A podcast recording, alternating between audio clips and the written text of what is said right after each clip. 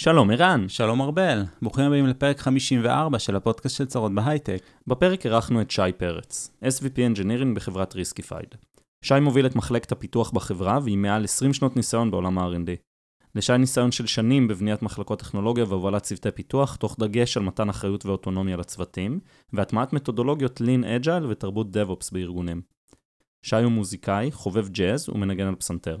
בנוסף, שי מאמין בחינוך אנתרופוסופי, והיה שותף להקמה של בית חינוך אביב, בית הספר האנתרופוסופי בתל אביב. דיברנו על מה ריסקיפייד עושים, איך עוצרים הונאות ואיזה בכלל יש, עצמאות למפתחים ו-DevOps Culture, הקשר בין מוזיקה להייטק, כתיבת בלוגים טכניים וארגון כנסים, ועל שלל דברים מעניינים נוספים. אם אהבתם את הפרק, נשמח אם תוכלו לדרג אותנו באפליקציות הפודקאסטים ולשתף אותו עם אנשים אחרים. כמו כן, לפני כל פרק, אנחנו מעלים פוסט לקבוצת הפייסבוק שלנו, ובו תוכלו לשאול שאלות המרואיינים ולהמשיך איתם את השיחה לאחר הפרק. אנחנו רוצים להגיד תודה לסמסון אקסט, זרוע ההשקעות של אה, סמסונג בישראל, שמאפשרים לנו להקליט אצלם. אז שתהיה האזנה נעימה. האזנה נעימה.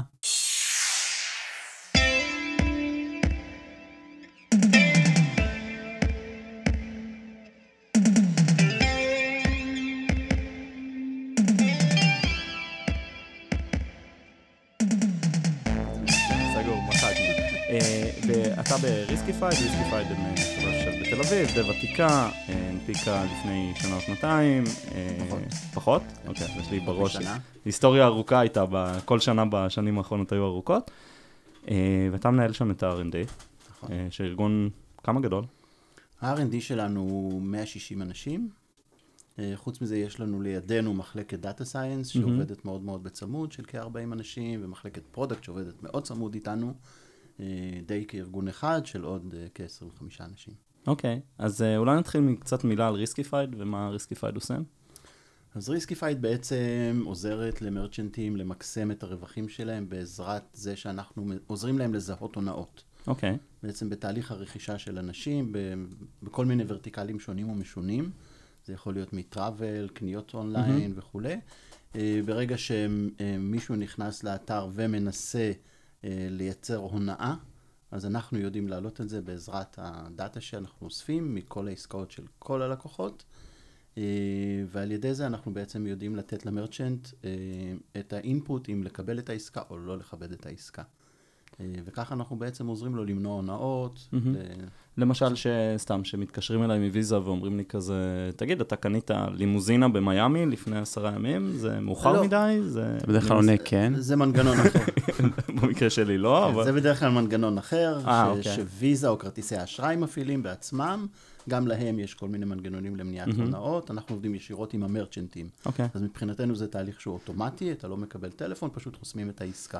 כאילו הלקוח זה החנות. זה החנות. הבנתי. אז בעצם הלקוחות מדברים איתכם ישירות, ואיפה נמצאת חברת האשראי בכל הסיפור הזה? סתם, זה מעניין למי שלא חברת מבין. האשראי היא שלב אחרי זה בדרך, מן הסתם. כשה- Mm. כשהחברה, המרצ'נט רוצה אה. לעשות סליקה, אז הוא בעצם פונה לחברת אז האשראי. אתם בעצם הרבה פעמים חוסכים לחברת האשראי אה, אה, התעסקות בהונאות. אנחנו חוזרים למרצ'נט את ההתעסקות כן. מול חברת אה, האשראי נכון. בעצם, כל התהליך של הצ'ארג'בק, ברגע שמישהו כן ביצע הונאה, אז בעצם יש תהליך של צ'ארג'בק וכולי, אם גנבו ממך משהו. אולי, אולי ניכנס לזה, כן. כי נראה לי שזה משהו שהוא מאוד ברור להרבה אנשים ומאוד לא ברור לאף אחד. אז נכון, תיארתי את הסיפור ו- של... אה, ברגע שביצעת קנייה, ולא אתה ביצעת אותה, אלא מישהו אחר ביצע אותה בשמך, אה, בהונאה נקרא לזה, אה, כמעט כל בן אדם יכול לקבל צ'ארג'בק, לבקש מחברת האשראי בדרך כלל, שיחזירו לו את הכסף. זכו אותי, נכון. עכשיו, זה לא, כאילו, יש פה אירוע, יש פה אירוע בירוקרטי שעולה כסף, כי מישהו צריך לעשות את זה, וזה גם בעיקר עולה לחנות. החנות או המרצ'נט מפסיד על זה כסף, ולכן הם רוצים להקטין את כמות ההונאה שמתבצעת נגדם.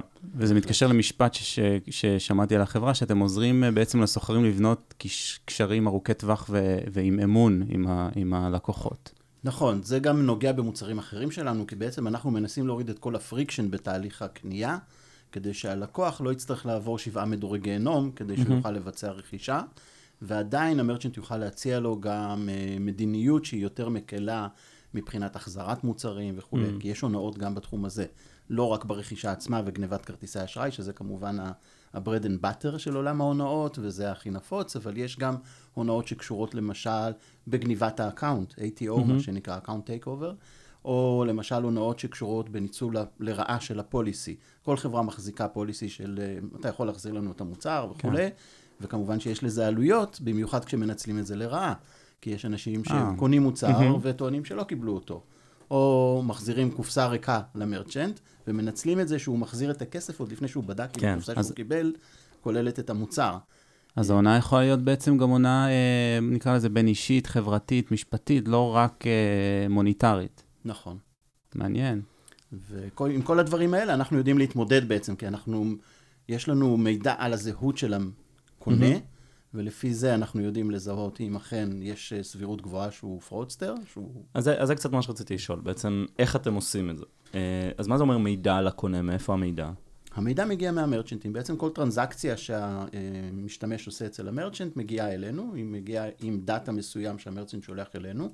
אנחנו עושים תהליך של enrichment ל-data הזה בעזרת כל מיני מנגנונים חיצוניים ופנימיים שלנו, ועושים גם תהליך שנקרא לינקינג, שאנחנו קושרים בין כל העסקאות האלה, כדי לדעת מאיפה העסקה הגיעה וכולי, מהמם. ובאיזה מרצ'נט, והמון המון אה, פרטים לגבי העסקה.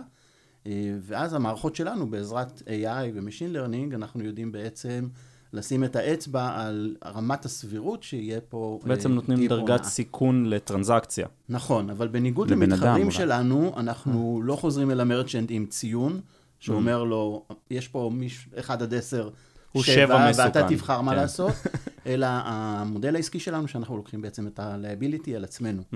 אנחנו אומרים לו, תקבל או לא תקבל את העסקה. ואם אנחנו אומרים לו לקבל את העסקה, ובסוף זה כן היה fraud, זה הלחם, כאילו. אז, אה, אז ה-risk הוא עלינו, ואנחנו וואו. בעצם זה- מחזירים, וזה נותן ל-merchant comfort הרבה יותר גבוה. וזה כאילו, אתם צריכים להיות ברמת ביטחון הרבה יותר גבוהה. בדיוק. לא, אם אנחנו לא. מאמינים באלגוריתמים שלנו, אז אנחנו לא... אנחנו נשלם. על זה. ואיך אתם יודעים איזה data אתם מקבלים מ-merchant ים? כאילו, זה, זה זהה, זה משתנה, יש איזשהו data בסיסי שאתם חייבים לקבל? זה בכל התהליך שאנחנו עושים onboarding ל-merchant בעצם, אז זה דין ודברים עם ה-merchant, בדרך כלל זה איזשהו סט של data די קבוע שאנחנו אה, עובדים עליו עם ה-merchant, כמובן מהמם. שזה שונה מ-vertical אחד ל-vertical שני, יש דברים שרלוונטיים אולי ל...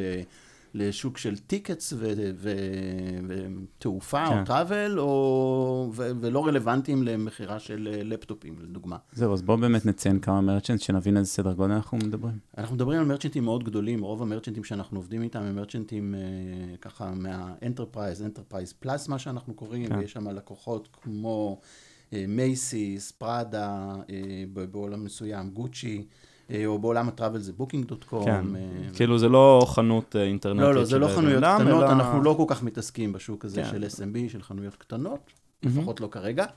אה, אז הקהל שלנו באמת של לקוחות מאוד גדולים. מאוד מעניין אותי לדבר על ה-enrichment שאמרת. זאת אומרת, כן. קיבלתם איזשהו פרט מידע, אה, אימייל, שם, כתובת, whatever, ואיך אתם כאילו מעשירים אותו בעצם? איזה מידע למשל אה, מתווסף? אז חלק זה מידע פנימי מתוך מערכות אהה. שלנו, וחלק אנחנו פונים למקורות חיצוניים. למשל, אה, אחד הדברים הנפוצים, זה כל מה שקשור במה שנקרא GeoIP. אנחנו יכולים לפנות עם כתובת ה-IP לשירות שמחזיר לנו בעצם מידע על, על כתובת ה-IP הזאת ואיפה היא נמצאת כן. גיאוגרפית בעולם, או אולי עוד מידע שמבוסס על ה-IP הספציפי הזה. וברמת החברה, נגיד, האובג'קטיב הראשי זה כזה כמה עסקאות, אה, או כמה כסף של עסקאות אה, fraud מנעתם? איזה מספר בעצם אתם שואפים אה, להגדיל, נגיד, ברמה הכללית? אה, בעיקרון המספר, ש... קודם כל יש לנו כמה מוצרים, אז זה קצת שונה ממוצר אוקיי. למוצר, אבל במוצר הראשי, במה שנקרא Chargeback Guarantee, אז בעצם כן, ה-KPI שלנו הוא מתוך כמות העסקאות, להפך, כמה עסקאות אנחנו מאשרים. מבחינת ה-merchant, הוא רוצה שנאשר כמה שיותר. כן. ככל שהוא מאשר יותר עסקאות, אז הוא, הוא מרוויח יותר כסף, כן? הוא בעצם אה, חוסם פחות transaction ות פוטנציאליות. Mm. כמובן שזה קשור גם ב-fraud rate. אז כן. זה שני מדדים שהם כאילו, אתה רוצה שיהיה לך כמה שיותר עסקאות שה-revenue שלך נכון. יגדל, מצד שני, אתה לא רוצה שיהיה chargebacks או frauds. כאילו, נכון. וזה איזשהו איזון... אה, נכון, ומה שיפה פה זה שאנחנו לא מתחרים ב-merchant ים שלנו, אלא אנחנו inline איתם. כן. זאת אומרת, הרווח הוא כולנו הדדי. רוצים אה, הצלחה, הצלחה. בדיוק. כן. ככל שאנחנו נאשר יותר עסקאות, כן. והן עסקאות טובות כמובן, אז גם ה-merchant מרוויח יותר ואנחנו מרוויחים מזה כן. יותר. אה, טוב, אולי נעשה pivot טיפה לתפקיד שלך, אתה אה, מנהל את ה-R&D היום, אה, וספציפית בריסקיפייד יש, אה, לפחות אני מכיר, וגם שמענו על זה בכל מיני בלוגים וכאלה, אה, יש culture של אה, פיתוח שהיא טיפה שונה בהרבה מקומות, זאת אומרת, מאוד עצמאית, לא זוכר את ה-buzzword, זה DevOps culture, נכון? מה, מה זה אומר? אוקיי, אז אה, DevOps Culture זה אחד מהדברים, אה, בתוך אוקיי. הדבר הזה. באמת, אם אני מסתכל על זה, זה ככה התרבות של Lean, Agile ו-DevOps. כשהדברים האלה תומכים אחד בשני. אה, הרעיון הוא, אה, תרבות אג'ילית היא, תרבות שמאפשרת לקבל, אם אני ככה מנסה ממש לצמצם כן. אותה, כן? אנחנו אה. שנינו אה, קצת חנונים של אג'ל. חנונים של. אבל אז אתם. מכירים קצת, אז, אז באמת העניין של early feedback מבחינתי הוא אחד הדברים כן. החשובים.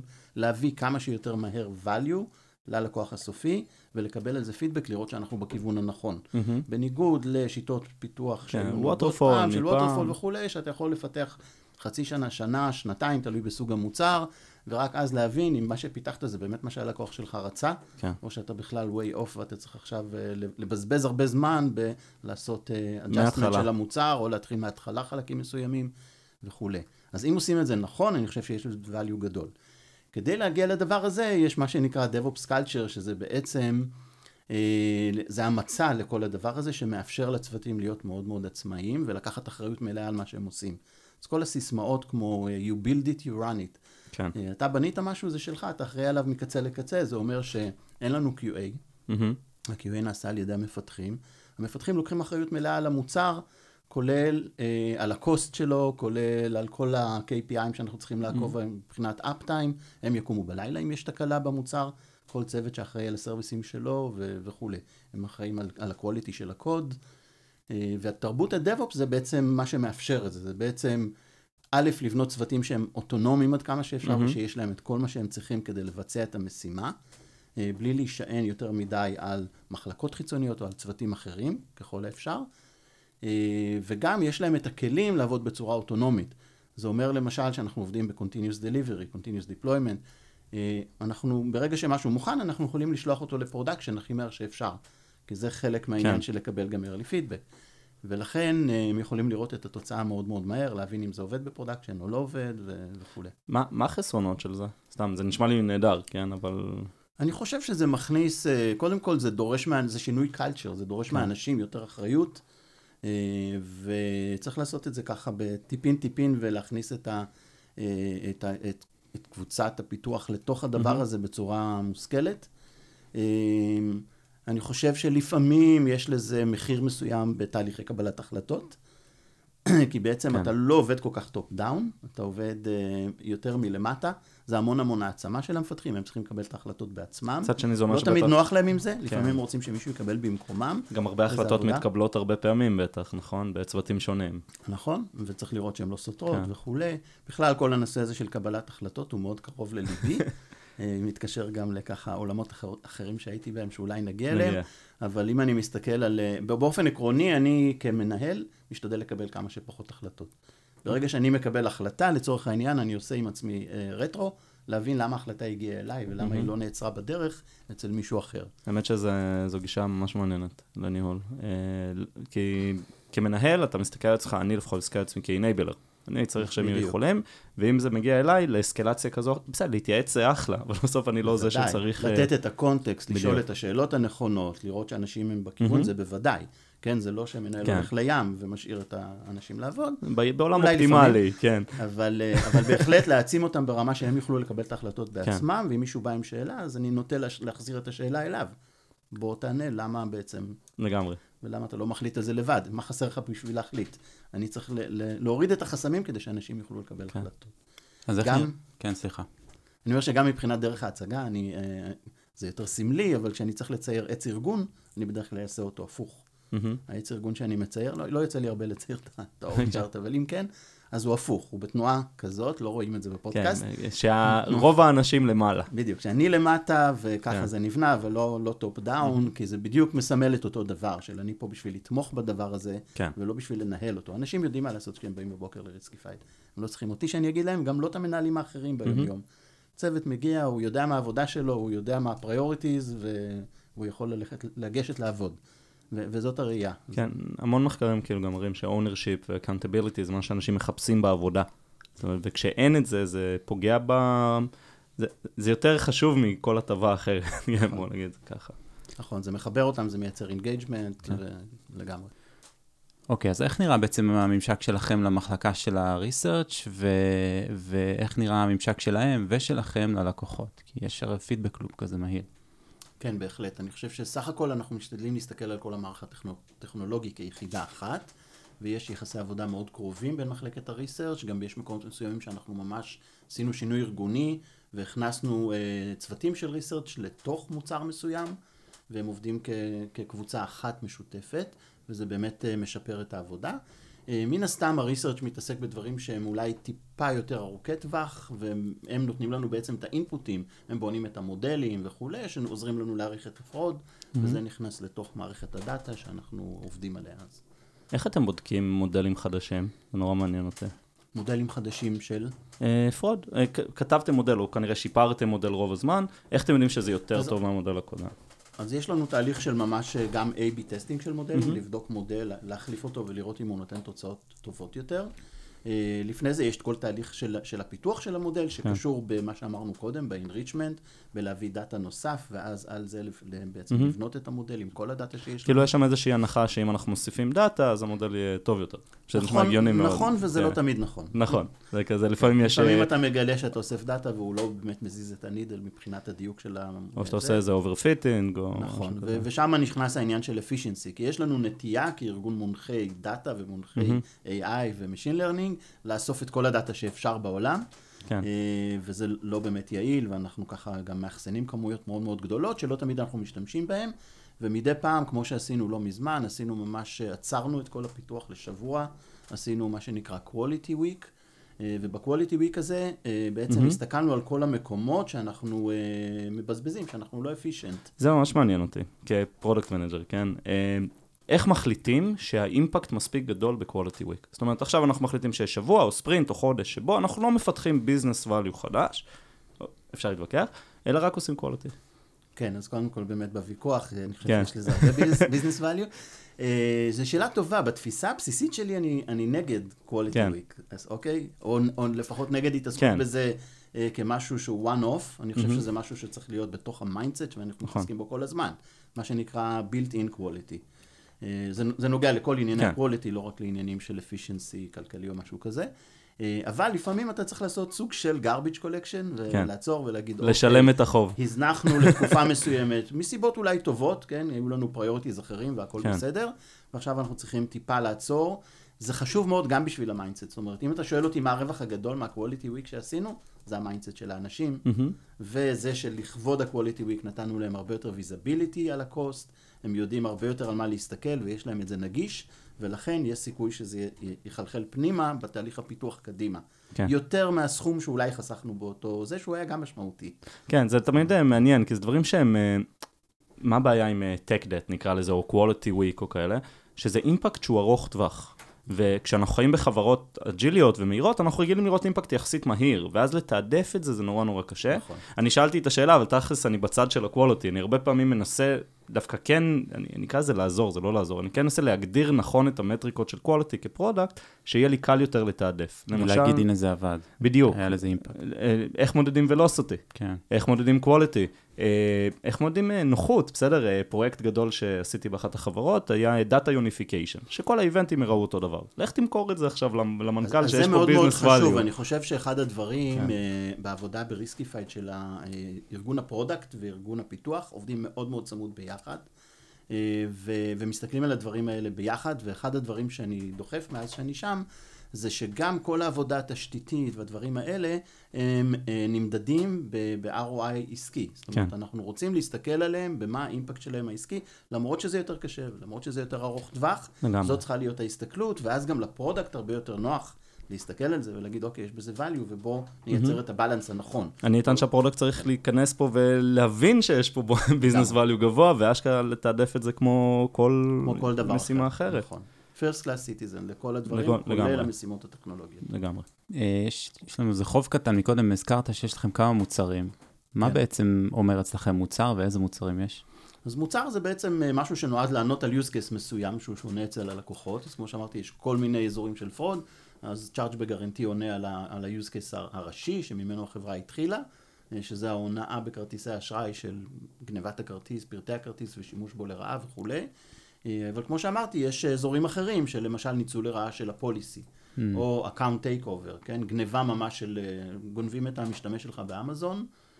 ודרכו עושים fraud בעצם. אז כל use case כזה בעצם ממוסגר לכדי... כל use case כזה ממוסגר לכדי כן. מוצר, אה, לפעמים זה משהו יותר קטן, לפעמים זה משהו יותר גדול. למשל, כל העולם של פוליסי, זה, זה המון use cases, זה נהיה כבר מוצר שהוא הולך וגדל כן. וצומח אצלנו, אה, והוא מפותח בנפרד. יש כמובן קשר למוצר הראשי, אה, אבל אה, הוא עונה על use cases אחרים לגמרי, והוא מפותח קצת אחרת, ויש לו עצמאות. אמ, בוא נדבר קצת על הקורונה, זה, זה נהיה קצת פחות טרנדי בזמן האחרון, אבל אני חושב שאצלכם זה... בדיוק זה... הודיע היום שזה נגמר. אז- כן, אתמול הודיעו. אמ, אבל אה, אומרים, אה, אמרו ש, שהקורונה קידמה את עולם ה e-commerce בחמש שנים. נכון, לא נכון, איך, איך זה נראה אצלכם? מה זה אמר מבחינתכם, העלייה הפתאומית הזאת? אז שאלה טובה. קודם כל, אני לא נמצא בריסקיפייד כל תקופת הקורונה, אני שם שנה, Mm, עוד מעט mhm. שנה וחצי, אז ככה נכנסתי איפשהו באמצע, לקראת, או לא יודע אם זה שלהי התקופה, אה, אז לא עברתי את כל הדבר הזה עם ריסקיפייד. לפני זה הייתי ככה, הסתובבתי בכל מיני חברות אחרות, גם כיועץ וכו'. אה, כן, זה נתן קפיצה, אין ספק, מכיוון שאנשים ישבו בבית ו- ועשו הרבה יותר e-commerce מאשר ללכת לחנויות. אה, מצד שני, אנחנו רואים גם את התגובת נגד של זה עכשיו, כשזה נגמר, ויש חלק מהדברים האלה ש, שדועכים. אה, כן, רואים את זה באמזון, כן. רואים את זה בכל מיני חברות שבעצם נפגעות קצת מזה שהקורונה הפסיקה, או, כן. או שה impact שלה ירד. כן. אז, אז אני מניח שהייתה עלייה משמעותית זה- גם ב fraud. בתקופה הזאת היית, כמובן, כן. ככל ש, שיש עלייה, אחוז ממנה כן. מן הסתם הוא fraud, ומכיוון שזה עבר לקניות אונליין, אז אנחנו הרגשנו את זה והיינו צריכים לתת לזה מענה. כן, ריסקיפייד, אני עושה pivot קצת, אה, אני עושה הרבה דברים של אה, לחלוק דאטה. אה, לא, לא דאטה, סליחה, לחלוק מידע.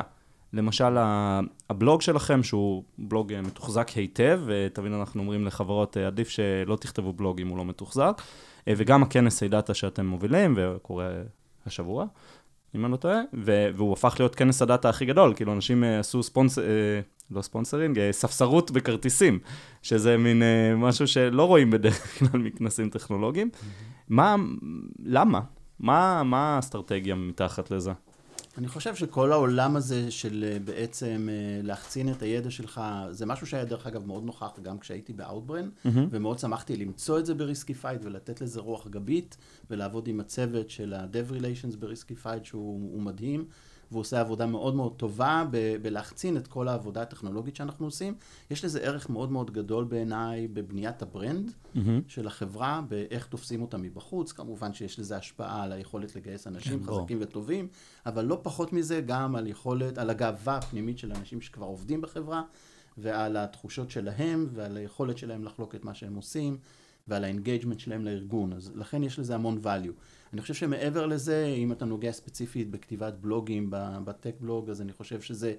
אה, גם יש לזה value של לתת לבן אדם לחשוב על איזשהו פרויקט שהוא עשה ולפרמל אותו יותר, להסתכל עליו ככה ממבט יותר רחוק אה, ו- ולהחצין את זה, אז אני חושב שעצם העבודה על הבלוג היא מאוד מאוד חשובה והיא כן. נותנת value והבן אדם והארגון מרוויח ממנה. אז, אז יש פה באמת רווחים בכל מיני רבדים, ולכן אני מאוד מאוד אוהב לדחוף את, ה, את הדברים האלה.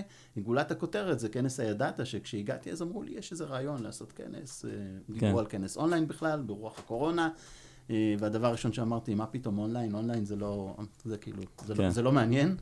צריך אה, ללחוץ ידיים. צריך ללחוץ ידיים, צריך לראות עיניים, והחלטנו שאנחנו עושים את זה כנס אמיתי. המזל שיחק קצת לטובתנו והצלחנו ככה ב, ב, ביריד, באחת מירידות הגלים של הקורונה. גלים. לעשות את הכנס בשנה שעברה, והוא, והוא היה מדהים. הוא היה, קיבלנו עליו תגובות מצוינות.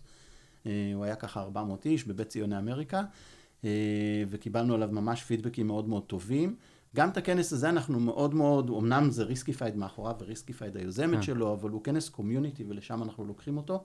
כן, מדברים שם אנשים לא מריסקיפייד, לגמרי. לא רק מריסקיפייד. אה, בעיקר לא מריסקיפייד. כן. זאת אומרת, מתוך אה, אה, 20 הרצאות שהיו נדמה לי בכנס בשנה שעברה, שתי הרצאות היו מריסקיפייד, כן. וזה פחות או יותר מה שהולך לקרות גם השנה.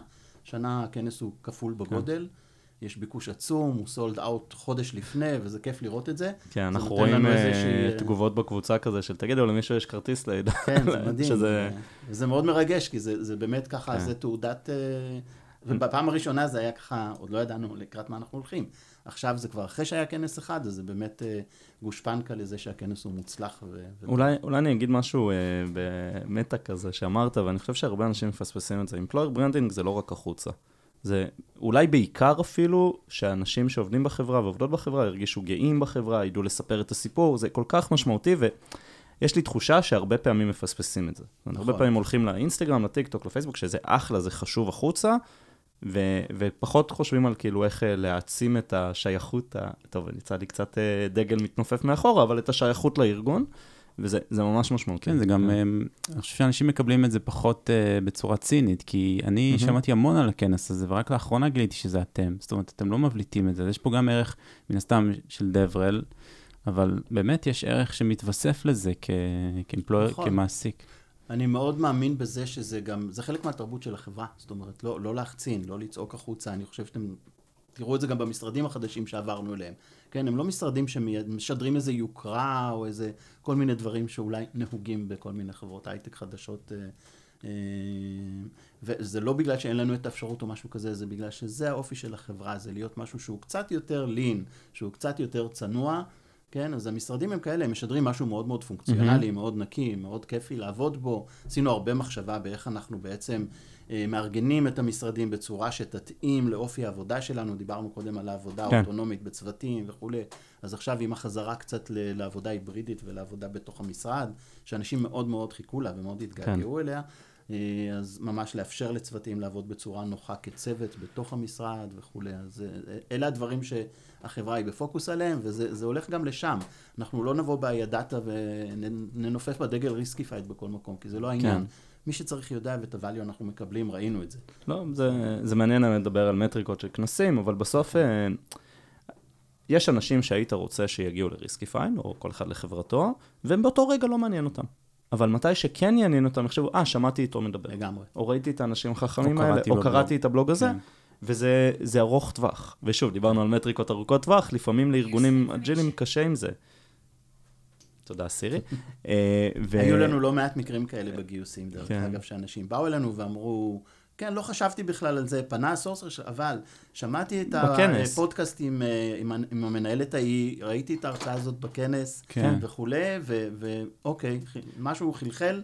ומעניין אותי לשמוע יותר. אני חושב שזה מעניין, והרבה חברות עכשיו מוסיפות לגרינהאוס, למערכת גיוס שלהן, נקרא לזה, את ה... איך שמעת עלינו.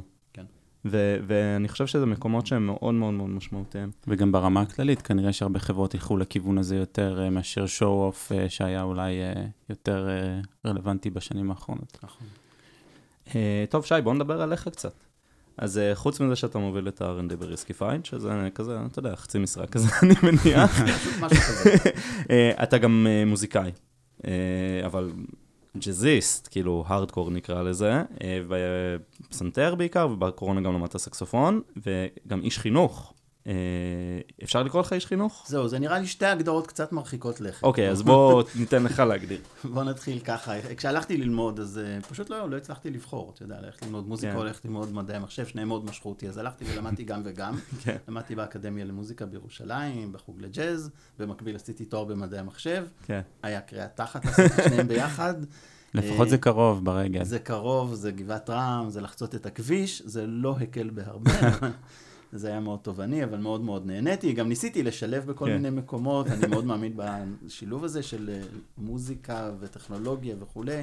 עשיתי איזה פרויקט ב-AI, זה AI שלפני הרבה שנים, כן. זה לא ה-AI שאנחנו מכירים היום. זה AI תיאורטי. זה, זה פרויקט בליספ שניסה אה, לייצר... ליספ זה בטוח אוניברסיטת תל אביב, נכון? לא, דווקא, לא? דווקא ירושלים. וואלה, כן. כי היום אה, מבוא למדעי המחשב, לומדים עדיין, סקים לומדים, אבל כן. כן. אז זו הייתה מערכת שניסתה לעשות מערכת הלחנה של חוקי פלסטרינה, למי שמכיר, זה כזה טרום באך, אה, הלחנה אוטומטית, היה מעניין. אבל... ש, אה, שזה מדהים שהיום זה, לא רוצה להגיד קומודיטי, אבל היום בטיקטוק אפשר לראות אנשים שאומרים, טוב, השמעתי ליאי 70 אה, שעות של אומן מסוים, וזה מוציא שיר חדש כן. לגמרי. זהו, אז היה בדמיון, כן. וכן, היו הזרעים לדברים האלה. לפני המהפכה של ה-AI.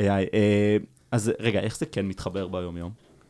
אז זה לא מתחבר הרבה ביום-יום, אני כן. חושב, אני חושב שזה חלק מהעולם שלי, ואני mm-hmm. מביא את זה הרבה פעמים פנימה אה, לתוך הארגון. סתם לדוגמה, אה, הרי תמיד אנחנו עסוקים באנלוגיות, שתמיד הן טובות עד כן. שלב מסוים ואז הן נשברות. אבל uh, אני מסתכל למשל על האנלוגיה של uh, מנכ"ל של חברה, או מנהל באופן כללי, והתפקיד שלו כמנצח. כן. או תסתכל אפילו, הייתה לי שיחה על זה עם אחד מראשי הצוותים בשבוע שעבר, אה, שבעצם אה, יש את ההתלבטות הזאת, כי כשאתה בעצם אה, נהיה ראש צוות, אתה מתחיל לבחור במסלול הניהולי, ואתה מתחיל להתנתק מהמקלדת כן. ומהקוד. אה, ואז נתתי את הדוגמה של בעצם מנצח בתזמורת, או בזה, כן. הוא, הוא בעצם, הוא לא מנגן על כלום. הוא יכול להיות גם פסנתרן מדהים, אבל כשהוא מנצח, הוא לא מנגן על כלום, אבל הוא בעצם כן מייצר מוזיקה.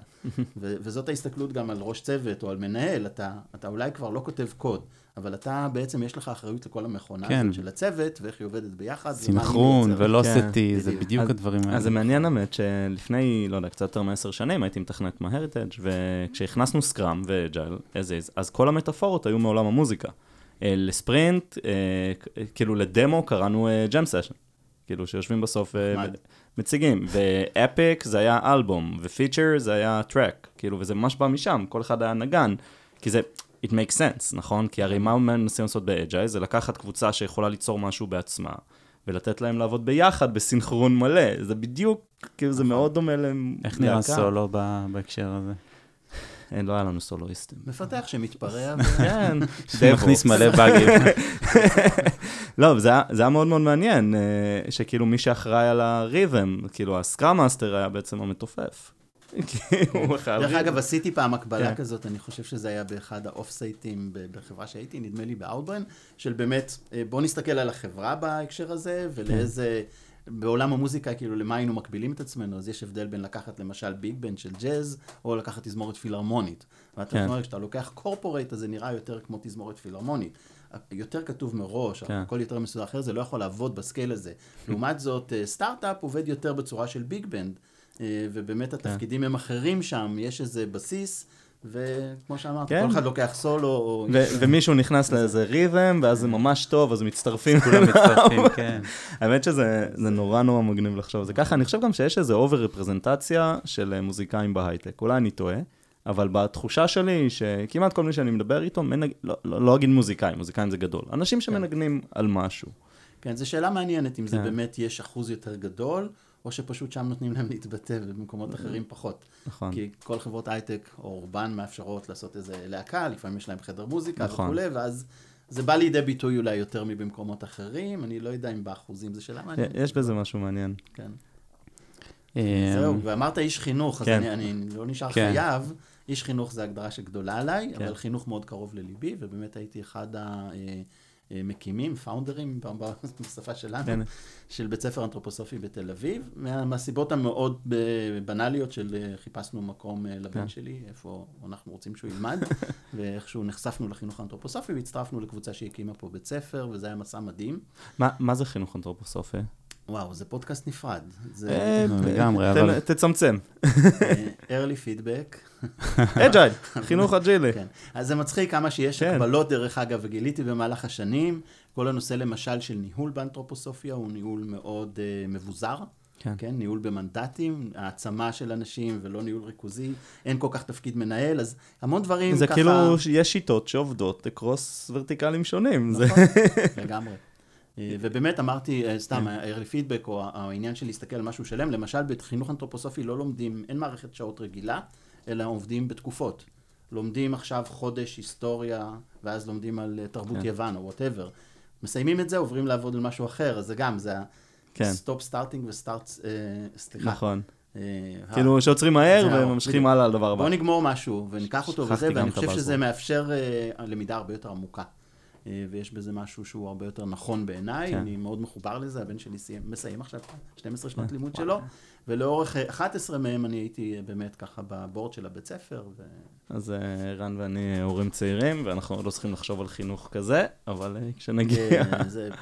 תתחילו מוקדם. כן. כן. אוקיי, נ- נעבור לשאלות מהקהל.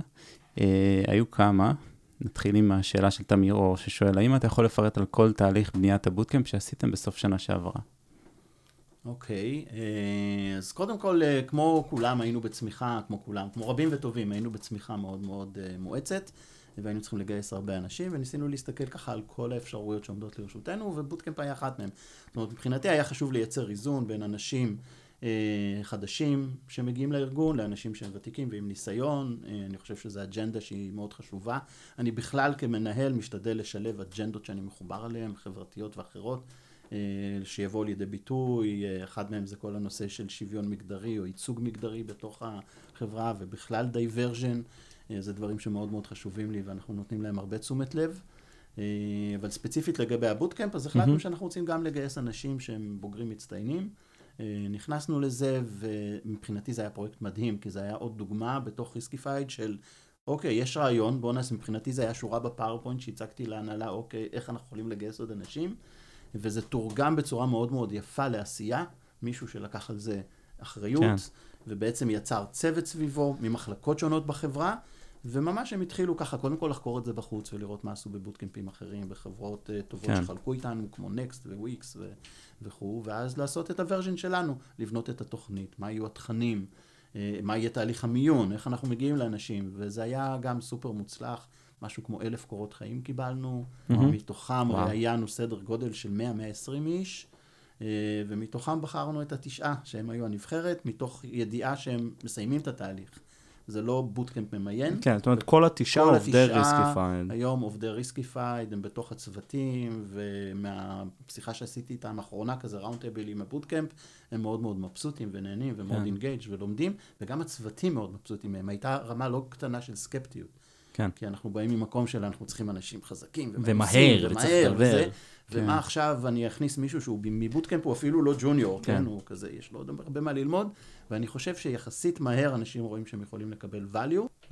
טוב, זה תמיד מוזר לשאול שאלות מהטוויטר, כי זה לא שמות אמיתיים, אבל אינספקטור uh, גאדג'ט שואל, אה, מכיוון שאתם לא החברה היחידה בסיטואציה הזאת, uh, בזמן האחרון המניה נפלה הרבה.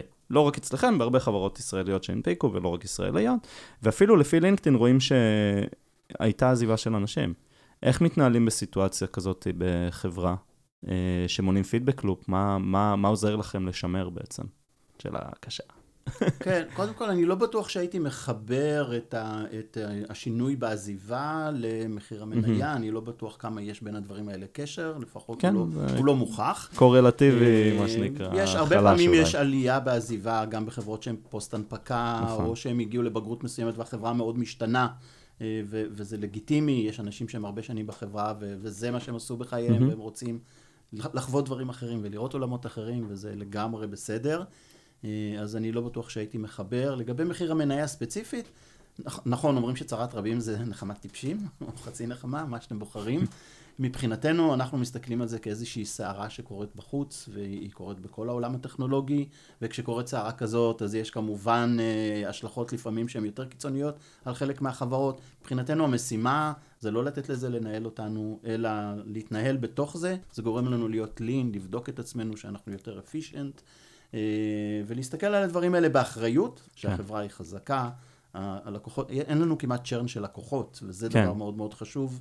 ואני חושב שזה גורם לנו לחוסן עסקי מאוד אה, משמעותי, ולכן אני חושב שאנחנו במקום טוב. אה, לעבור את המשבר הזה בצורה הכי טובה שאפשר. לגמרי. אני חושב שהניסיון הזה הוא, שיש לך משברים קודמים, זה מאוד מאוד משמעותי, כי הרבה מהאנשים, כן. כולל אנחנו, אני חושב שאנחנו נכנסנו להייטק, אני ב-2009 כזה, זה היה בדיוק אחרי המשבר, אה, או לא יודע, קצת אחרי המשבר. נכון, ו... זה נותן פרספקטיבה. נותן אני פרספקטיבה. זוכר את ההסתכלות שלי במשבר של 2001, כן. או אז זה היה מגדלי התאומים, והכל כן. סדרה כן. של דברים, זה באמת היה נראה כן. כאילו... ב-2001 גם בישראל המשבר ממש הורגש, שלא כמו נכון. ב-2008. נכון. זה השתלב עם האינתיפאדה ועם עוד כל מיני דברים. נכון. כן, האמת שזה גם פרק שלם שהיינו יכולים להקליט על משברים, ואולי עוד נקליט. האמת שנקודה טובה. אה, אה, דקלה בן חיים שואלת, האם תשלום באמצעות פלאפונים שעונים חכמים, גוגל פיי או אפל פיי וכאלה, זה יוצר אה, הונאה חדשה, למשל גניבה של פלאפון וסיסמה של מישהו? בהחלט, אני חושב שאנחנו uh, מתחילים להיכנס לתחומים של אמצעי תשלום אחרים, ולא רק כרטיסי אשראי כמובן, למרות שעדיין כרטיסי אשראי זה האמצעי השולט בשוק. אה, אבל זה הולך ומשתנה, ואנחנו כן. אה, לא מתעלמים מזה, אנחנו מתחילים להסתכל על אמצעי תשלום אחרים, מה האתגרים שהם מביאים איתם, אם זה צורות fraud שונות, פאטרנים אה, שונים, ולהתמודד גם איתם. טוב, אז אתם בטח מגייסים. אני מנחש, נכון? כן, אנחנו מגייסים כמו כולם, אנחנו כמובן עושים את זה ככה בצורה, באחריות, ועם אנשים כן. שמאוד יתאימו גם לתרבות הארגונית ש, שדיברנו עליה לא מעט היום. Mm-hmm. אה, כדי שהם יהיו חלק מה, מהדבר הזה ויעזרו לנו לבנות את החברה קדימה. אז uh, אתם מוזמנים. איפה אתם ממוקמים? אה, אנחנו עברנו משרדים, כמו שאמרתי, לא מזמן, היינו בככה אזור שוק הכרמל בקלישר, והיום עברנו לשאול המלך, מהמם. בית אירופה. אה, בניין שהוא כולו שלנו, שזה מאוד נחמד, כן, כי זה. אפשר לנו לעצב אותו ברוחנו ובתרבותנו, וגם יש לו יתרון שהוא ככה בין שתי תחנות הרכבת, אז הוא יותר נגיש. אה, ואתם מגייסים אה, החל ממתכנתות לדאטה סיינטיסט, לאנליסטים, מנהלי כן, מוצר. מגוון של תפקידים, כולם נמצאים אצלנו כן. באתר. נשים אותו אה, בתיאור הפרק. כן. מעולה, שי, תודה רבה שהגעת. תודה. רבה. תודה רבה לכם.